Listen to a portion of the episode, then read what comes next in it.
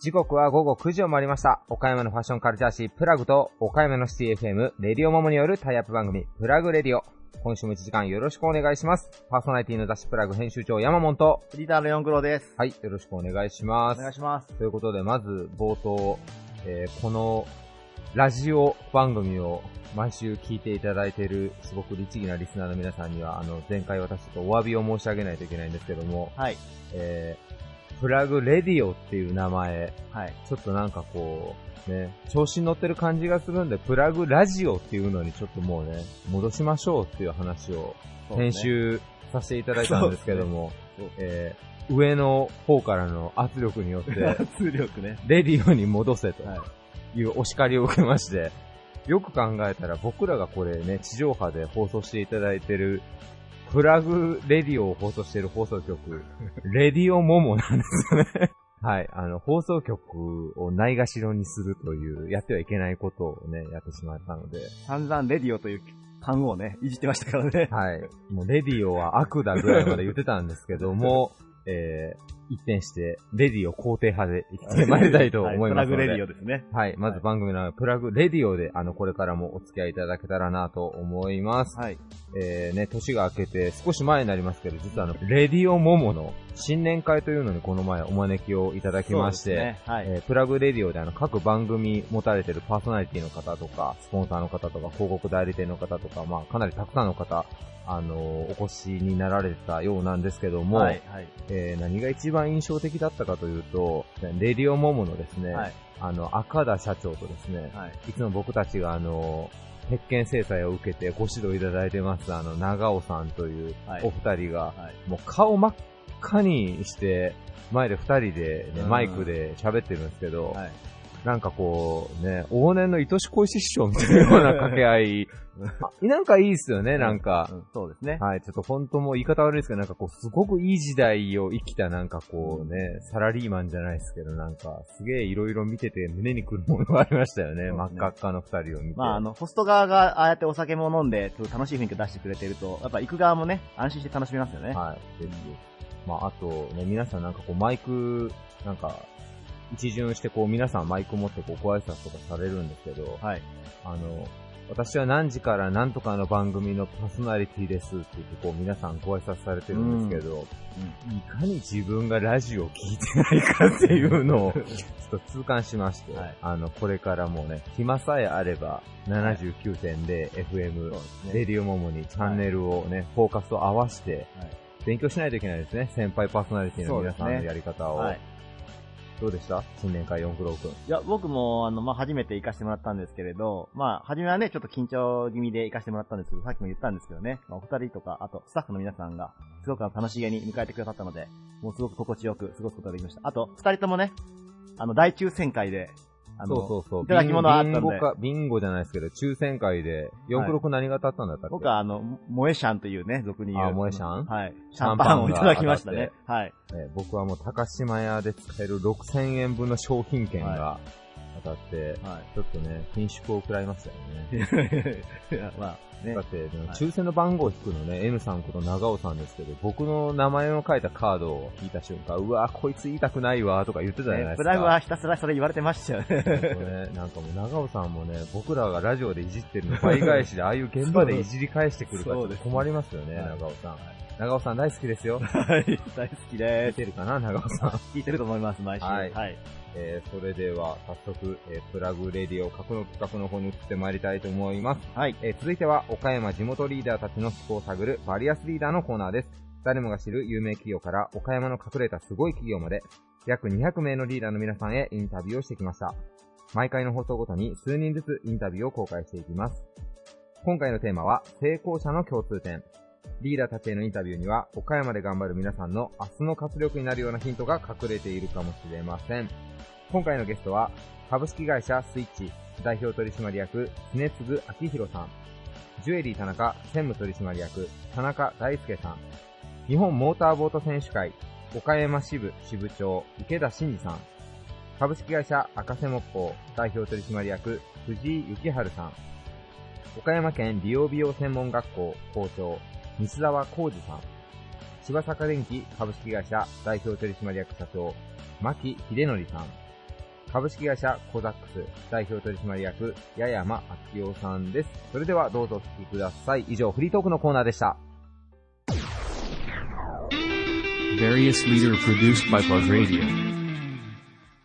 岡山の数々の企業のデザイン性あふれるウェブサイト制作やネットショップ開設を手掛ける株式会社スイッチの代表取締役常次昭弘さんにお越しいただきました。常次さん、よろしくお願いします。よろしくお願いします。まず最初になんですが、スイッチという会社の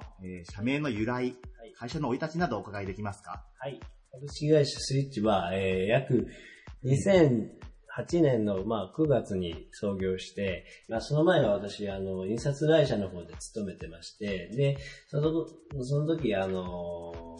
デザイナーという職で実際制作の方をしてたんですけど、そこで、僕らがなかなかやっぱ現場の人間っていうのはなかなか報われないなっていうのはすごく感じてて、で、その報われない環境を打破できるような会社ができればいいなっていう思いと、あとは自分の実際の生活も含めたステップアップだったり、自分は仕事もそうなんですけどに切り替えていけたらいいなっていう思いを込めてスイッチという名前にしています。なるほど。デザイナーの皆さんのより働きやすい環境を作るとか、そういう志のもとに、はい、自らのステップアップの場として、スイッチという名前にされたんですね。はい、そうです。はい。で、そのスイッチさんなんですが、主なビジネスモデルがウェブサイト制作やネットショップ運営だと思うんですが、その中でも特に注力されている特徴、強みなどはございますか？はい、我々ウェブ制作といえども、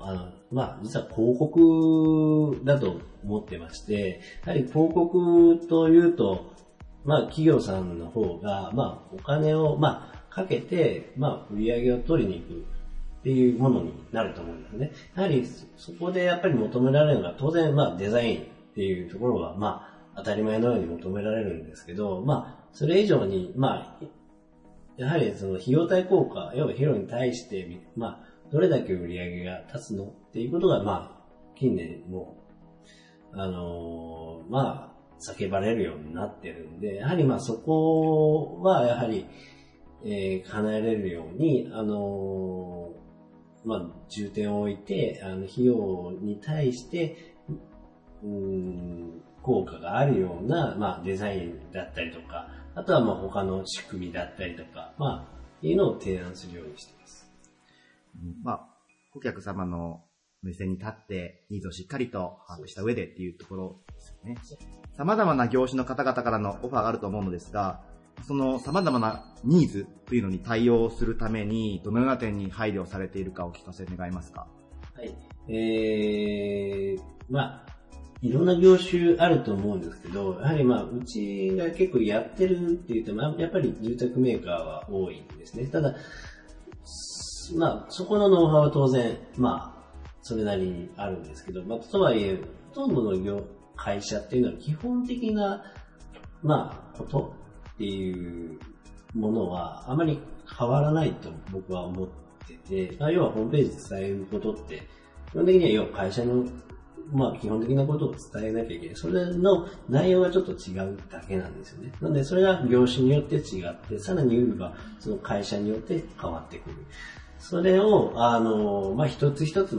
一緒になって、ヒアリングしっかりして、一緒に考えていって、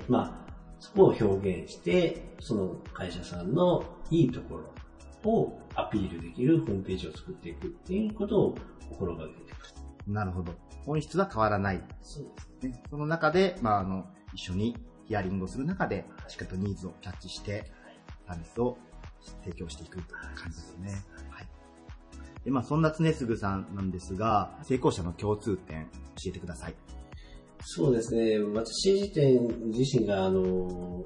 創業した当初、結構やっぱり、月並みに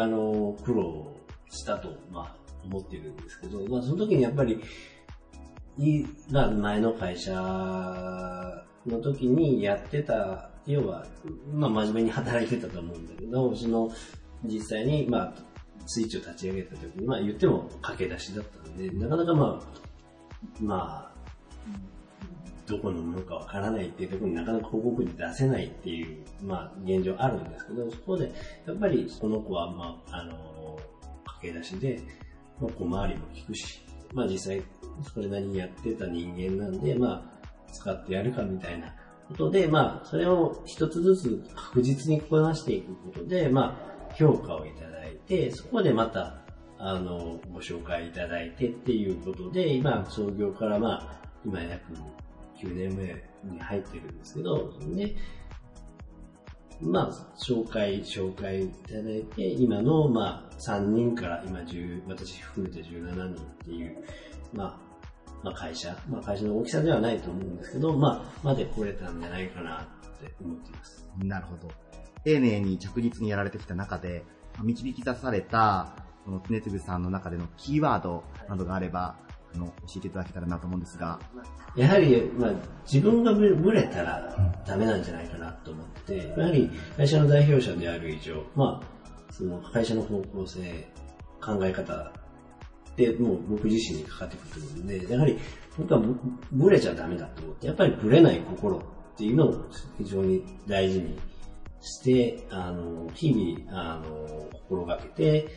まあ、仕事の方に取り組んでます。いや、そのぶれない心で今後ますますのご活躍を応援しています。ありがとうございます。はい、で最後になんですが、はい、その若者に向けてメッセージなどあれば。まあ僕もまだ弱敗者だとは思うんですけど、まあ強いて言えばですね、やっぱりチャレンジをしてほしいな。何事も今情報社会でいろんなことを経験したように見えるもの。まあ、例えばインターネットの情報だったり、まあ、僕らはインターネットの情報を扱う商売してるんですけど、中で、やっぱりその中でまあ YouTube の動画で自分があたかも体験したようになっちゃって、あたかも頭でっかちになってることって僕多いと思うんですよね。なんで、そうじゃなくって自分で例えばお金を払って実際そのことをやってみて、体験してみて、いい悪いっていうのを言ってほしいな。そういう、なんで、まあ、どんなことにも、まあ、言わず嫌いじゃなくて、チャレンジしてほしいなって思います。実際に体験してチャレンジしてほしいということですね。はい。はい。素敵なお考えありがとうございました。はい、ありがとうございました。Various Leader produced by Buzz Radio。大正8年に創業、岡山表町にある老舗宝飾品専門店ジュエリー田中、専務取締役田中大輔さんです。よろしくお願いします。よろしくお願いします。はい。まず最初に大正8年と言いますと、はい、約100年近く、ね、ということになると思うんですけれど、はい、この歴史ある宝飾品店さんの、はい、ジュエリー田中、はい、ご紹介をいただけたらと思います。はい。はい、ジュエリー田中の田中です。当店は、大正8年創業で今年で、創業98年目になります。取り扱っているものは宝石、貴金属、あと宝飾品、あと時計の方も一部取り扱いをしています。まあ、お店の特徴としては、僕もそうなんですけど、スタッフ一人一人がすごく宝石が好きで楽しくさせてもらっているという形で、まあ、専門店としてより専門知識を高めながら目指しているのは、東京とか大阪とかそういう大都市に行かなくても岡山の地にいながら東京や大阪に行っても見れないような特別な宝石が見えるようなそういうお店を目指しています。ありがとうございます。田中さんのお考えになる宝石の魅力について教えてください。はい、はい、僕にとっての宝石っていうのはただ単におしゃれのツールではなくて自分の心をフラットにしてくれるというか素直な気持ちにさせてくれるのが宝石だと思っています。宝石っていうのは、まあ、すごく永続性があって変わらずにずっと輝き続けるものなので、まあ、そういった大自然が生み出した自分が超えられないような存在を身につけるっていうことが素直な気持ちにさせるというか感謝の気持ちを生んでその人の本来持ってる力を引き出してくれるというふうに思ってます。なるほど。はい。ジュエリー田中さんで、はい、取り扱われているのは、主にブライダル関係になるんでしょうか？ですね、ブライダルリングももちろん扱ってるんですけど、一般的な、ジュエリー、ネックレスとかリングとかもありますし、あとはうちのお店の大きな特徴としては、ルースって言うんですけど、石の状態でお客様にご紹介したりとかっていうこともしてます。石の状態のまま提供する。そうですね。なのでまだ形になってない、本当にその石の素晴らしさをご紹介して石と向き合って、そのお客様が今心が惹かれるお石をご提案するっていうのが大きな特徴です。ルースって言われるその石のまま提供するというのは、はい、もう以前からされていた。そうですね。はい。はい。もう昔からそれは、うちの文化として、はい、ずっとさせてもらってます。ありがとうございます。6年近く経営をされてますと、はい、3代にわたって、ということもあるのかなと思うんですけれど、はい。はい。そうですね。それはものすごくありがたいことですけれども、はい、もう昔から来ていただいてて、息子さんご結婚されるときに来ていただいて、今度はお孫さん連れて来ていただいてとかっていう、うん、はい、そういう世代を超えて、うん、ご愛顧いただいているお客様もたくさんいらっしゃいます。老舗ならではの、そうですね。はい。その田中さんに、今回のテーマである、成功者の共通点についてお伺いしたいと思います。はい。僕が書かせてもらったのは、矛盾を生きるっていう言葉なんですけど、だいぶ若い時にある先輩から言われてすごく印象に残ってる言葉で、やっぱり生きていってるといろんな自分の中で矛盾だなと思うことが生まれてくると思うんですけど、その中でもやっぱり目の前のことを一生懸命やってると後から考えてみると一つ筋が通ってたなって思えるっていうことを聞いたことがあって、うん、はい。なので最初からずっと筋が通ったことをやろうと思うとなかなか目の前のことに取り組めないんですけど、もう矛盾を生きるんだっていう気持ちで生きていけば、結局最終的には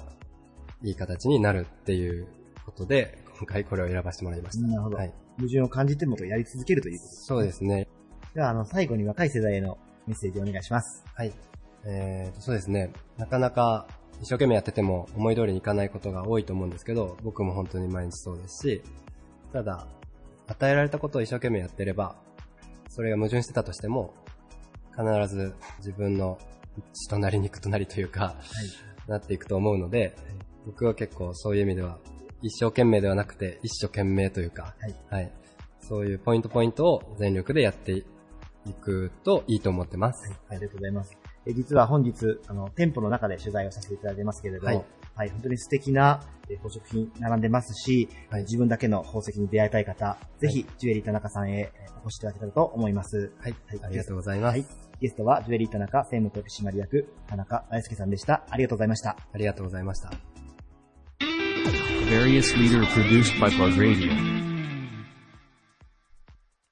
倉敷小島の地でモーターボートレーサーとして活躍する日本モーターボート選手会。岡山支部支部長、池田真二さんです。よろしくお願いいたします。はい、よろしくお願いします。小島を拠点にということなんですけれど、もう少し日々の、されていることを詳しくお伺いしてもよろしいでしょうか。はい。ぜひ喋らせていただければ、選手は岡山の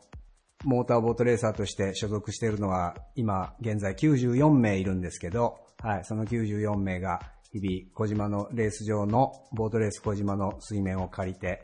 練習したり、それと、あとは体のメンテナンスとかもさせてもらってます。なるほど。小島に所属というよりは、そこでお借りして、拠点としてトレーニングをしたりとかしながら、全国を回られてるっていう感じのニュアンスですかね。そうですね。はい。全国に24場、ボートレース場があるんですけど、東は群馬県から、群馬県の桐生市っていうとこなんですけど、はい、桐生から西の方は大村、長崎県の大村まで、全国24場ありまして、選手みんな、行ってます。スケジュールっていうのは年間通しても決まってるものなんですか？ですね、年間通しては決まってないんですけど、約1ヶ月半先ぐらいのレースの日程斡旋を東京の本部が次のレースはここへ行きなさいっていう1ヶ月半ぐらい先までのレースを組んでくれる形になってます。なるほど。ボートレースといえば、競艇という名前でも呼ばれると思うんですけれど、はい、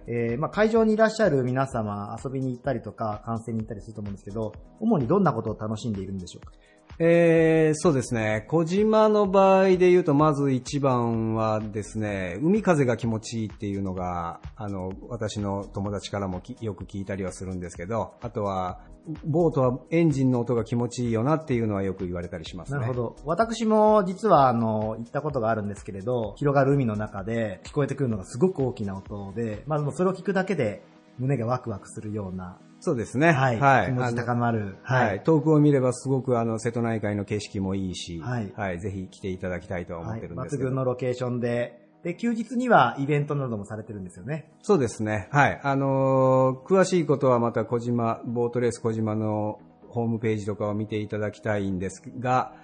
選手をゲストに、ボートレース小島の施工者さんの方が考えてくださって活動してます。はい。なるほど。実際その選手の日々の様子についてお伺いしたいんですけれど、はい、実際はそのレースまでは日々どんなことをされてるんでしょうか？ですね、まあ、忙しい選手になると1週間レースに行って2、3日間があって、そしてまた次のレースに行ってっていう形で、忙しい人だと年間3分の2ぐらいは家にいないから、はい、体を休めることがまず先決ですね。精神的にも肉体的にもプレッシャーのあることが日々されてますので、休養が大事だなというところでされてるんですね。そうですね。まあ、僕たちが大事なのは水面でいかにこうパフォーマンスを発揮して皆さんの期待に応えられるかっていうところなんですけど、それにはまあ見えないところで、はい、トレーニングしている人もいれば、体重の管理が一番なんですけど、太らないように減量するようにしてますね。私も聞いたことがあるんですけれど、モーターボートレースの選手になるためには結構なその体重制限だったりとかするとお聞きするんですけれど。そうですね。はい。身長のはもう持って生まれたもんなんで縮めることはできないんですけど、はい。はい、体重に関しては60キロの人が10キロ減量して選手になったっていう人もたくさんいるし、それを長年キープしてる人もいるんで、皆さんの見えないところで努力している人もいます。なかなか気が休まることがないんですけど。なるほど。はい、先ほど少しお伺いしたんですけれど、ボートとモーターというのは、ご自身でお持ちではないんですよね。そうですね。はい。各レース場に行った時に、抽選で各レース場から借り受けるという形なんですけど。で、まあ借り受けたものをご自身で一番いいコンディションに持っていくという。その通りです。はい。具体的にはどのようなことされるんですか？一気に1枚ずつプロペラがついてあるんですけど、それを叩いて形を変えて自分の乗りやすい形、それからエンジンに合った叩くようにしてます。一番はプロペラですね。あとはエンジンのメンテナンスをするようにしてます。なるほど。選手のすごいかっこいい姿を見るのも醍醐味なんですけれど、もう一つの側面として公営ギャンブルという姿があると思うんですけれど、はい、公営ギャンブルの楽しみ方のポイントとかあれば教えていただきたいと思うんです。ですね、そうですね。まずは、まあ、公営ギャンブルと言われるんですけど、やっぱり実際に小島の地に来てくださって、それプラス楽しんで帰ってもらえればなと思うんですけど。うん、まあ、少額でもできますよね。そうですね。少額の楽しみ方がいいと思います。その少額でご自身に合った金額で。ぜひそうしていただければと思います。はい、その中でお気に入りの選手を見つけてくだされば。そうですね。はい。それがまた選手への応援にもなりますよね。はい、その通りですね。はい、ありがとうございます。そんな、池田選手に、ご質問なんですが、成功者の共通点について教えてください。はい。私たちの世界で言うと、ボートに乗るのが好きなやつ、そしてそれを続けられるやつが強いやつです。なるほど。ボードにも書いていただいたんですけれど、好きでいること、続けることということが、ボートの世界でも必要だということですね。はい。では最後に、岡山で頑張る若い世代への応援のメッセージをお願いします。はい。ボートレース小島よろしくお願いします。そして、私たちの仲間になれる日が来ることを祈っております。はい。今まだ経験されたことない方、ぜひ一度小島の地を訪れてエキサイトする現場を生で体感してみてほしいと思います。はい。はい、ゲストは日本モーターボート選手会岡山支部長池田真嗣さんでした。ありがとうございました。ありがとうございます。100年後も愛着を持てる家具をコンセプトに掲げ、全国のみならず、海外にも拠点を設けるマスターウォールの主、株式会社赤瀬木工代表取締役社長、藤井幸春さんにお越しいただきました。よろしくお願いします。よろしくお願いします。まず最初に、そのコンセプトの100年後も愛着を持てる家具というところなんですけど、もう少し詳しくお話をお伺いしてもよろしいでしょうか。はい。そうですね。100年後の方たちにも、愛着持って使っていただけるような家具作りを目指そうということで、このコンセプトでやってるんですけど、100年後にあってもですね、自宅にあっても、飽きのこない、シンプルなデザインだったり、あとは、素材もですね、メンテナンス、修理、等々、オーナットの向こうをうちの場合使っているので、メンテナンス修理を繰り返しながらですね、長く使っていただける素材を使って制作しているので、100年後の人たちにもですね、愛着を持って使っていただけると思います。なるほど。はい、シンプルなデザインと飽きが来ない、そして無垢材を使うことによって再生もできるというところがポイントですね。そうですね。で、ウォルナットとはあったんですけれど、マスターウォールという名前もついてますように、この木材の素材を選ばれたという、こだわりを教えていただいてもよろしいでしょうか。はい。当初ですね、今から18年、19年前に、最初の商品は、ワイルドウッドっていうテーブルのシリーズだったんですけど、やはり他社もなかなかこの素材には、制作してなかったので、一番大きいのはですね、やっぱりこのオールナットの無垢っていうのを使った商品がなかったっていうのが一番、大きい理由だと思います。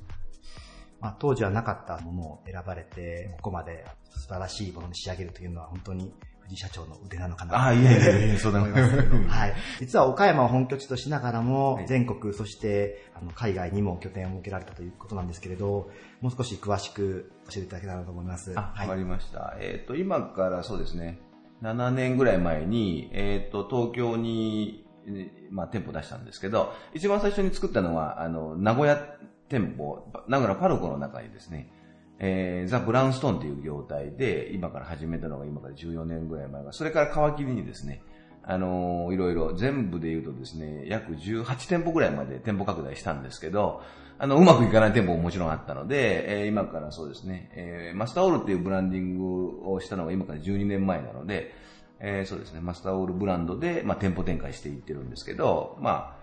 今から6年、7年前に東京に出したのが一つのターニングポイントで、その後、大阪とかですね、仙台とかですね、今、最近で言えば一番、若い店舗としては名古屋の栄にですね、60坪ぐらいですけど、ショールームが一番新しい店舗になりますね。なるほど。はい。で、これからも海外も視野に入れて、ますます活躍が期待される藤井社長なんですが、インテリア業界において一体どのようなことを大切にされている方が成功を重ねていけると思いますか？成功者の共通点について教えてください。はい、そうですね。共通点になるかどうかなんですけど、やはり、お客様の満足っていうかですね、お客さんの要望にいかに応えられるかっていうことが重要なことだと思うので、ついつい事業をやっててね、やはり会社都合であるとかっていうことになる場合もあるんですけど、そうではなくてやっぱりお客様の要望であるとか、意見であるとか、そういうものをですね、やっぱり大事にしているところが、っていうか、それに積極的に取り組んでいるところがやっぱり成功されてるんじゃないかなっていうふうに思います。商品を作って売るだけではなくて、細やかな気配りができるような接客ができたりとか、そうですね、配送ができたりとか、そういうことも含まれるということです。そうですね。はい。では最後に、今頑張っている若い世代へのメッセージをお願いします。はい。毎回、よく言われるんですけど、やっぱり若い人にはですね、やはり、若い特権を生かしてもらって、やはり何でもですね、やっぱりチャレンジしてもらうということが大事だと思いますし、常にチャレンジし続けてもらいたいというふうに思いますので、若い方やっぱり消極的にならずにですね、やっぱり積極的に何事もできるっていうふうに考えてですね、できないっていうふうなマイナスになるんじゃなくて、やっぱりできるっていうモチベーションを持ってですね、すべてにおいてチャレンジしてもらえたらいいんではないかなと思います。前向きな思いで挑戦をしてほしい。そうですね。はい。株式会社赤瀬木工藤井幸春社長でした。ありがとうございました。ありがとうございました。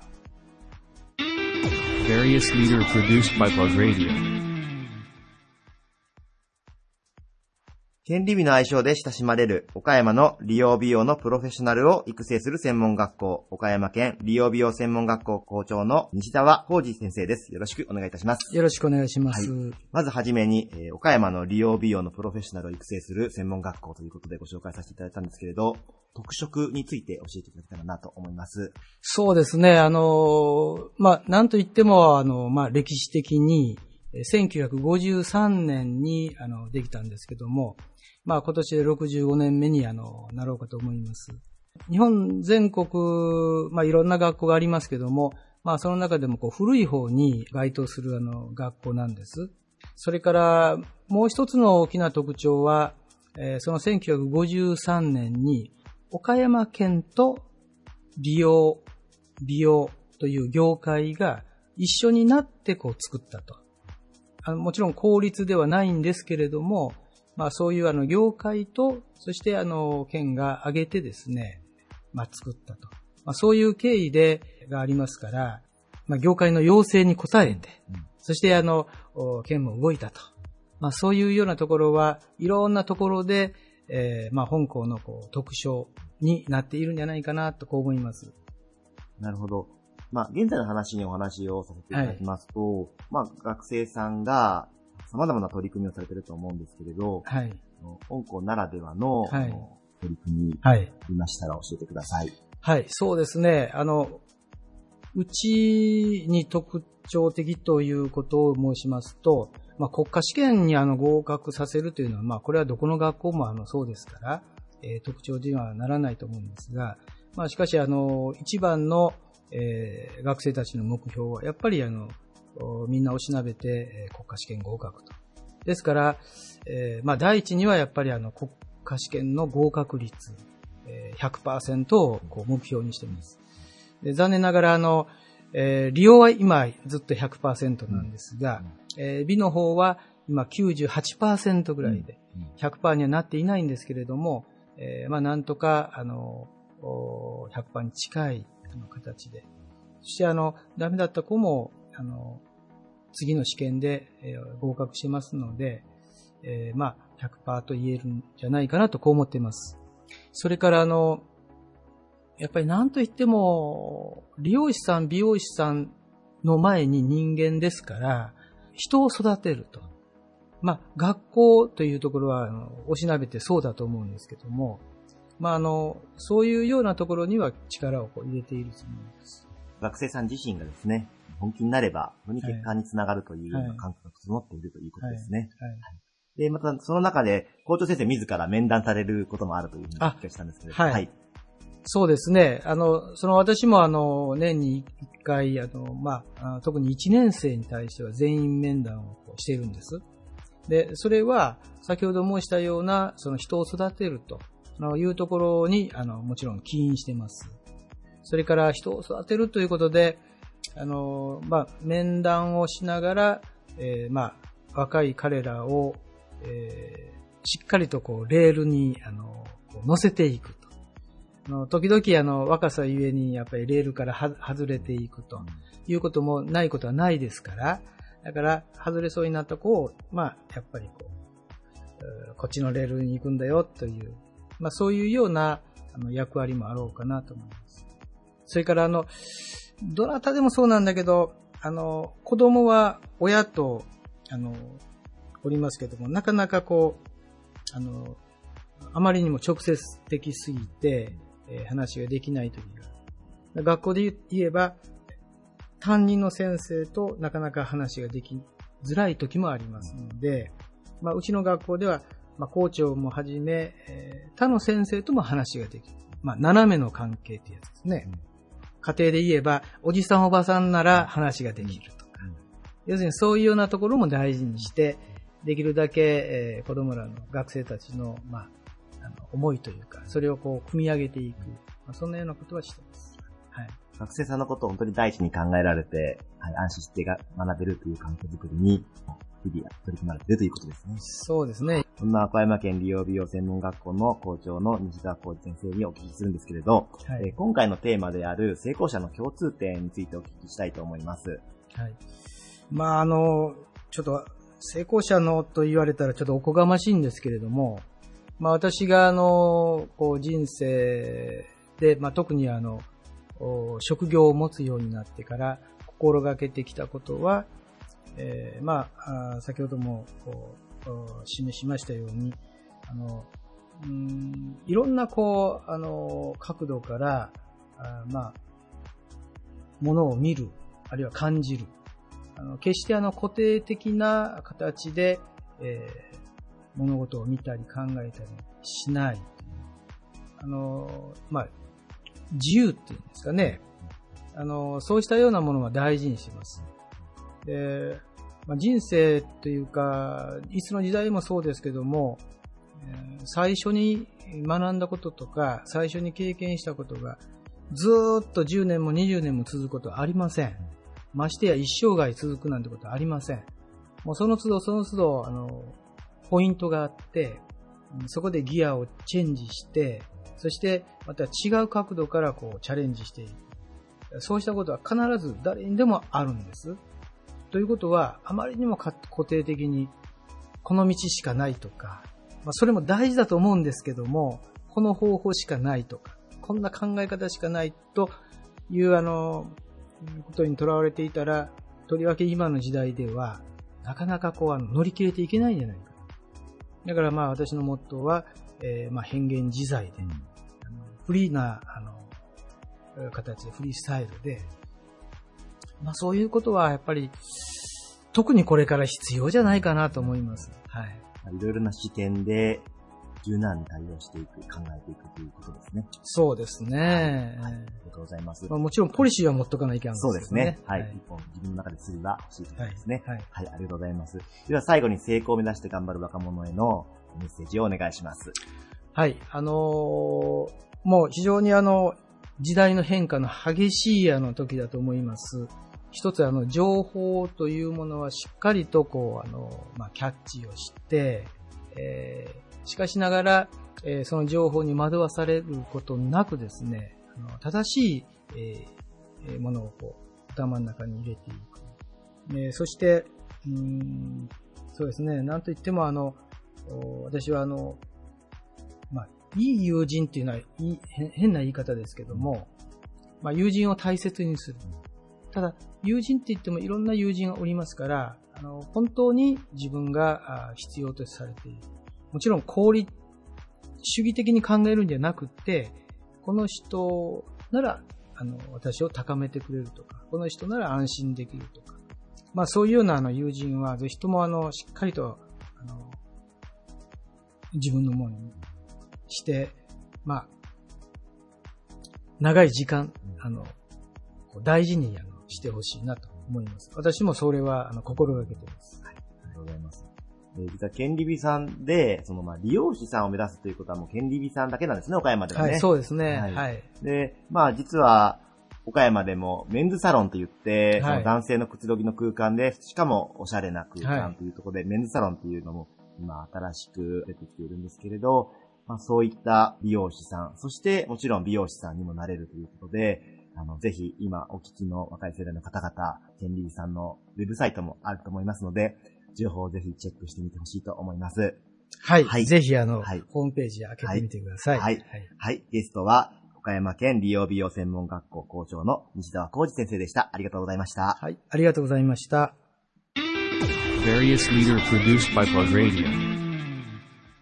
自動車伝送機器や OA 機器の販売取り付け修理から、携帯電話販売まで幅広く事業を展開する会社。柴坂電機株式会社代表取締役社長の牧秀則さんです。よろしくお願いします。よろしくお願いします。はい。まず柴坂電機さんのですね、どのような事業をされているかということを詳しくお伺いできたらなと思うんですが。簡単に言うと本当に車の電気屋ですね。はいはい、車の電気屋さん。そうですね。はい、今やってるのがやっぱりバッテリーから、はい、ナビ、ETC であったりとか、はい、あと車の電気関係の修理をメインにやってます。で、あと、情報通信部の方が、はい、OA 機器、オフィスの電話であったりとか、はい、LAN 配線、監視カメラ、うん、そういったもの、あと照明もやってますね。うん、はい。なるほど。そして、まあ、携帯電話販売までされている。そうですね。はい。クラシノで au の、はい。はい。販売店をされているということなんですけれど、まあ、非常に幅広い事業展開されていると思うんですけれど、牧社長は実はまだ社長になって、まだ、そうなんですよ。まだ7ヶ月なんです。はい、7ヶ月ということですね。まあ、今、収録時間7ヶ月なんですけれど、はい。はい、牧社長の、今までの、柴坂電機での経歴を教えていただきたいと思います。もともとは、はい、車の伝送系を修理する、一サービスマンだった。そのサービスマンだったんですけど、まあリーマンショックの時に、やっぱり仕事も減り、同じように不況になり、苦しい時に、まあ社長から指名されて、表に出ないかと。まあもうこのまま修理だけやっていっても仕事は増えていかないっていうことを言われて、まあ外回りの方に、つなぎのままで行きました。つなぎのままで営業に行かれたってことですね。そうなんですよ。もう、はい、その時名刺の出し方も知らなかったんで。なるほど、なるほど。はい、大変でした、もう。はい、で、まあ、それがまあ約7、8年前になると思うんですけど。そうですね。はい。そこからこの8年間で、まあ、業績を。そうですね、伸びましたね。はい。まあでもそれも、ほとんどもう、営業といっても、もともと営業マンではないので、はい、もう誰かに助けてもらうしかなかったので、なるほど。本当に、いい人に巡り合って、はい、その人が紹介してくれた人をまた紹介してもらいっていう、はい、それの、がずっと継続されていった結果が今っていう形ですね。うん、なるほど。だからまあ、初めはやっぱり苦労も多かったということで。いやもう本当に、ね、営業を急にしろって言われても、はい、右も左もわからない状態でやってたんで、はい、正直、営業マンらしくもなかったです。普通につなぎを、ドロドロのつなぎを持ってきて、はい、お客さんとこ行っても相手にもされなかったんで、もう本当に紹介してくれた方々にもう感謝しかないですね。なるほど。まあでもその紹介していただいて、サービスでしっかりと、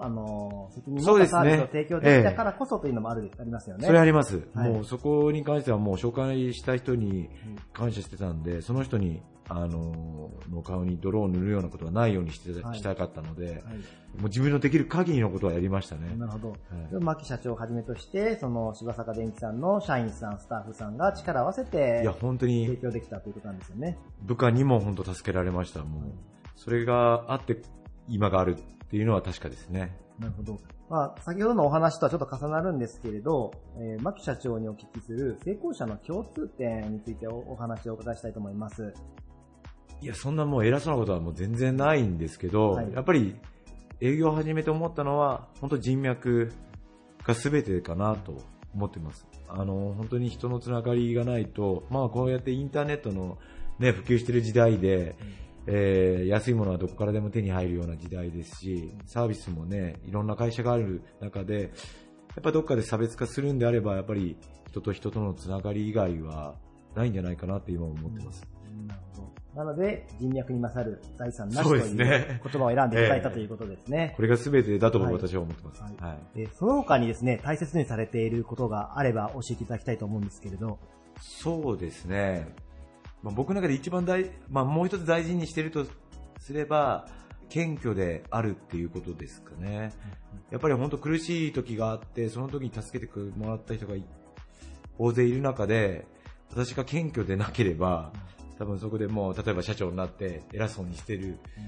だと、まあ本当あいつに紹介しない方が良かったなと思われるでしょうし、でまあやっぱまたいつどういう危機が来るかわからないので、その中でもやっぱり変わらない自分でいたいので、そのままずっと謙虚でいたいっていうのが大事にしているところですかね。なるほど。実はまあ本日すごくスマートなスーツ姿で来られたんですけれど、実は毎日つなぎを今も着て頑張られているということで。そうですね。はい、たまにはスーツも着ますけど、はい、半々ぐらいですかね。スーツとつなぎと半々ぐらいで、仕事してます。はい。ありがとうございます。はい。それでは最後に成功を目指して頑張る若者へメッセージをお願いします。はい。先ほども言いましたけど、やっぱり謙虚であるっていうこと。もう一つ人脈、人の出会いを大事にしていくことが大事かなと私は思ってます。ありがとうございます。謙虚な気持ちと、そして目の前の人を大切にして頑張っていただきたいと。そうですね。はい、ありがとうございました。はい、ゲストは柴坂電機株式会社代表取締役社長の牧秀則さんでした。ありがとうございました。ありがとうございました。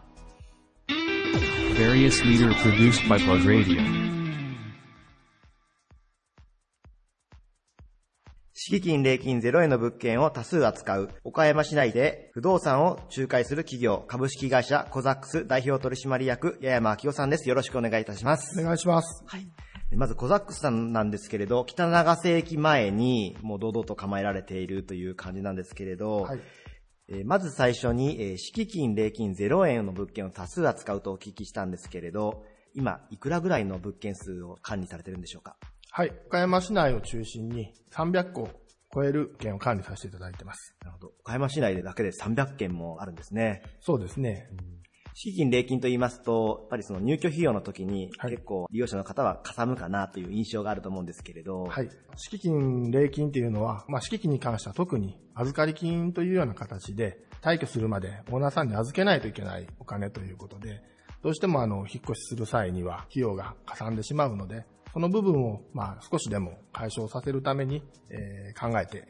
始めた事業になるんですけれども。なるほど。はい、お客様の反応はどうでしょうか？はい、おかげさまで、今はもう敷金ゼロっていうのはある程度主流になってきておりますが、始めた当時はもううちぐらいしかそういうことをやってるところはなかったので、欠席が多かったというふうに聞いてます。なるほど。ありがとうございます。で、コザックスさんなんですけれど、はい、賃貸の仲介だけではないんですよね。そうですね。はい。そもそもコザックスっていうのは、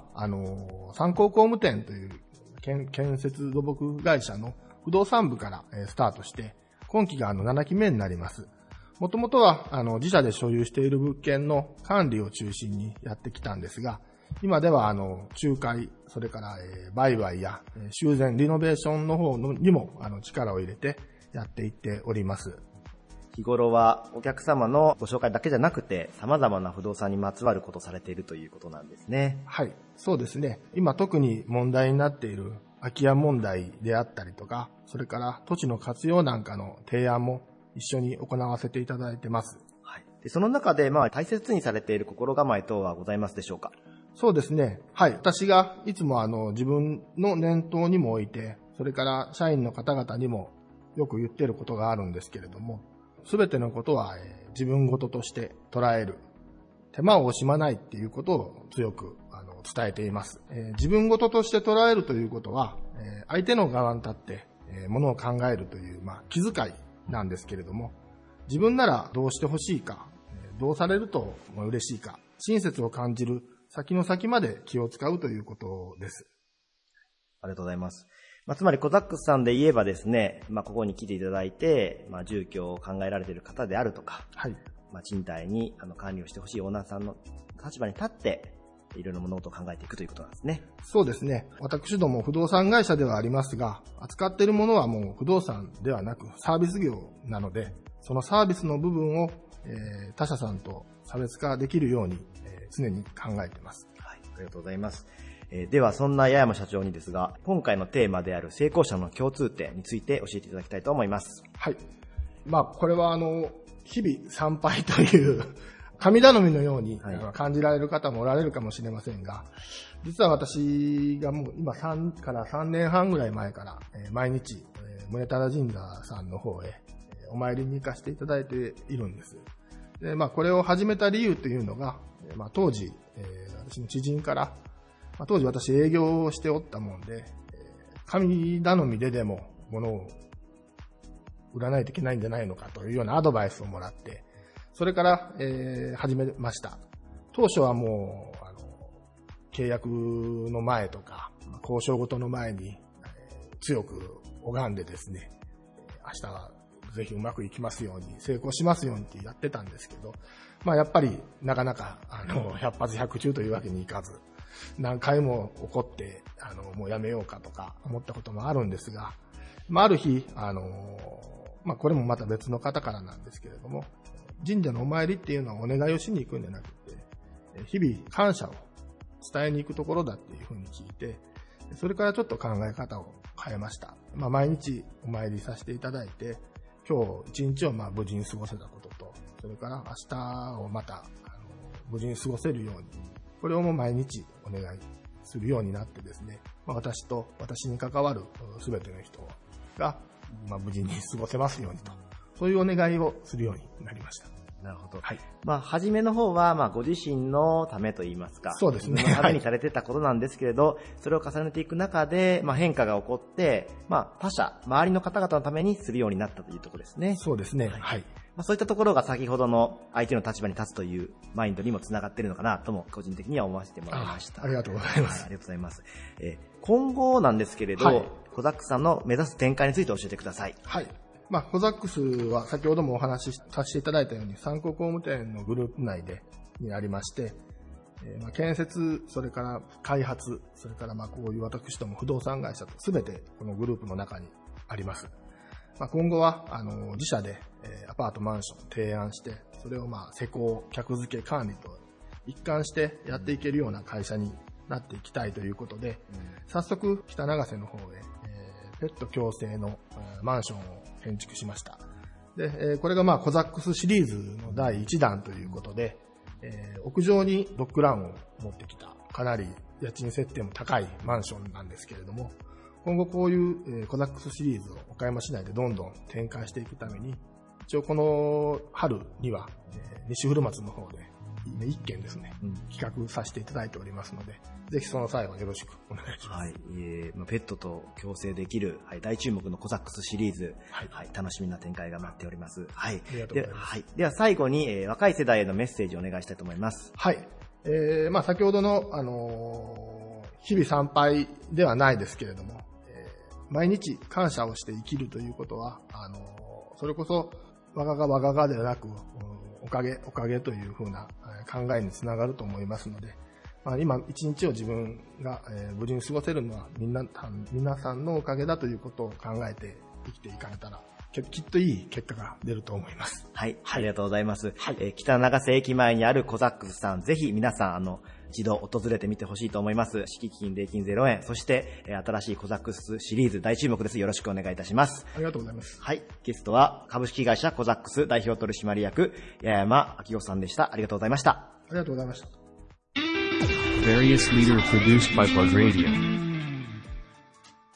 バリアスリーダーのコーナーでした。番組終了後には、ポッドキャストでも番組を配信しております。聞き逃された方はぜひ、ポッドキャストの方で番組を探してみてください。また、フラグの Facebook や Twitter などでも配信状況をお知らせしてまいりますので、こちらもぜひチェックの方をよろしくお願いいたします。ということで、はい、久しぶりに、ね、お便りいただいている中から4クロ君がどうしても読みたいっていうんで、そうですね。まあ今までちょっと、はい、ご紹介できたらなとせっかくなので、思います。ちょっと新年ネタで、まあちょっとタイムラグちょっとあるんですけど、はい、山野さん、横黒さん、明けましておめでとうございます。はい、おめでとうございます。私は実は、初夢を見ました。で、初夢っていうのは1年を象徴するとも言われますが、なんと私は自分の会社が、危機に面する倒産ですね、その夢を見てしまいました。ちょっと縁起が悪くて不安です。お二人の初夢なんかどんなものを見たでしょうか、教えてくださいっていう。四九郎くんも素人感満載だよ。誰だよ、お便り送ってくれた人。岡山市の今年は厄年さん40歳。ちゃんと読みましょうね、四九郎くんお便りは。で、内容何でしたっけ？初夢を見たんですけど、はい。まあ、簡単に言うと会社が倒産する夢を見てしまったと。縁起が悪いなと。一年の初めに。はいはいはい。で、まあ、会社が倒産する夢ってなかなか難しいですね。なんかそれ、どういうことなんでしょう、夢の中で。出社したら、もう、張り紙貼ったとかそういうこと、資金繰りが悪化したみたいなことがあるんですね。いや、ちょっと待って、4クローク、資金繰りが悪化した夢ってどんな夢やねん、だから。いや、でも、まあ、夢って結構、なんていうんですかね、象徴的というか、なんかこう、カットで現れるじゃないですか。カット夢とか見ます結構。夢見ます結構。自分の言った言葉をこう、後でこう、食い気味でこう、かき消すのやめなさいよ、クロ君、いい加減。カットっていうのは、まあ、場面で、こう、はい、なんか映像がパンパンってこう、つながりがあんまない。断片的に見るってことね。断片的になんですけど、夢結構見ますか？夢？はい。あんまり見ないですけどね。あんま見ない。熟睡派なんですね。僕結構夢見るんですよ。どういう？いや、まあ、いろいろ見るんですけど、で、夢見たら、すぐ忘れるんで、僕とかすぐちょっと記録とか取って、夢占いとか調べたりするんですよ。暇だな。仕事1000回そんな暇があった。起きてすぐの起きてすぐ夢を書き取る時間があったら広告業のこともうちょっと出版業界のことを勉強しなさい。そんな時間があったら今ね、何をしようや。まあお叱りの言葉もわかるんですけど、まあ今ちょっと夢っていうのが話題なんで、夢の話で広げさせてもらえたらなと思うんですけど、はいはいはい。でまあもうちゃんとあれね、ネタを考えてきてるのね。いやいや考えてない。君だけお便りを事前に読んでネタを掘り込んできてるのね。そうそうね。まあ僕調べるサイトっていうのが、はい、なんかこうまあ占いなんでちょっとまやつばな感じするんですけど、はい、結構まとえてるというか、あなるほどなみたいな感じで感じることがあったんで、はい、この人にね調べてみたんですよ。はい。会社の待って、そもそも夢占いって何？こういう夢を見たらあなたこういう風になるかもしれませんよみたいな。そうですね。例えばまあ殺される夢とか見るじゃないですか。殺されそうになる夢とかっていうのを見たときに、なんか縁起が悪いことが起こるのかなって思ってマイナスなのかなって思ったら、実際調べてみると、まあ新しい自分になるためのちょっと笑いそうなんですが、俺が一生懸命話しちゃったら女子か。いやいやまあまあまあまあ、いやこれ本当に結構当たるんですよ。皆さん夢占いでググってますね。分かった分かった。だから会社が倒産する夢みたいなどうなるの？続きあるんですけど、ね、はいはいはい、基本的にはその象徴的な話なんですね。はい、殺されそうになる夢とかは、はい、また新しい自分に生まれ変わるとか、はい、そういうようなちょっと裏のメッセージが込められているっていうことが多いんですね、夢っていうのは。今年は厄年さんのね、はい、夢を調べてみたんですよ。はい、したら一言出てきたんですけど、はい、ライフプランの見直しをって出てきたんですよ。かなり現実的な答えが。ヨンクロー君、君多分もう R1 書類審査で落ちるわ、ヨンクロー君。これは僕本当に板にも立たしてもらえない。まあまあ事実なんですね。だからそうこれはネタとか何でもなくて。じゃあどういうこと？今まで何個も調べてきたんですけど、はいはい、だけどさっき言ったみたいに、はい、なんか裏のメッセージとか教えてくれるんで、僕も納得とかしてたんですけど、はい、もうこの会社が倒産する目っていうのは。基本的にライフプランを見直した方がいいですっていう。だから転職とかした方がいいよって、ね、ダイレクトなお悩み相談の回答が出てきたので、まあちょっと年役年さんね。僕最近カメハメハ打てる夢見たんですけど、これはどういうことですかね。じゃあ夢占い、僕夢占いの運営者じゃないってわかんないですけど、おそらくですよ。運営者って夢占いっていうのは運営してる団体があるの？何かあるあるサイトねえだろサイト。でも多分僕の経験上多分それは。最近ドラゴンボールのパーティーとか開いてるじゃないですか。はいはい。まあそれまた話しますけどね。ドラゴンボールのパーティーを開いたわけじゃないですけどね。まあまあ多分そういう。オフ会みたいなこと僕主催してないんでね。そういう多分童心に変えたっていうことの裏返しかなって思いますね。はい。R11 回戦ですね。1回戦でもない。書類審査。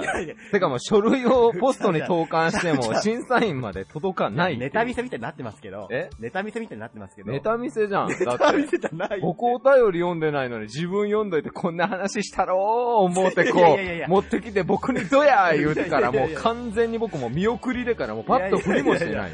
バッターボックスにも立ってないのにものすごい全力で球を放るけど大暴投みたいな。去年とかは、はい、逆にボール投げられてる側で、はい、ちゃんと打ち返せやって言われて、そうで今度は投げる側だったら大暴投もうねあれよ、もうバッターがバッターボックスに立ってないのにライトに向かって球投げおるぐらい無茶ですよ。そうっすねじゃねえよ。まあこのキャッチボールを見直した方がいいかもしれないですね。はい、この番組はですね、このオープニングとエンディングトークは皆さんも本当に雑音として聞き流していただいて、ね、そうですね。中心の岡山のね、経営者とかリーダーの皆さんの言葉をしっかり、胸に刻んでいただけたらなと思ってますので、はいはい、これからもぜひお付き合いのほどよろしくお願いいたします。プラグレディオでは、リスナーの皆さんからのメッセージを募集しています。宛先は、plug@srv.co.jp、plug@serv.co.jp まで、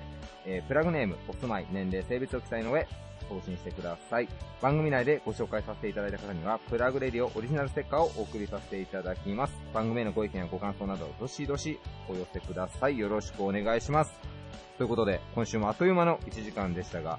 次回以降もプラグラジオではなくてプラグレディオでしっかり頑張っていきたいと思います。今週も1時間ありがとうございました。バイバイ。This radio produced by Okayama Premium Magazine Plug. See you next week.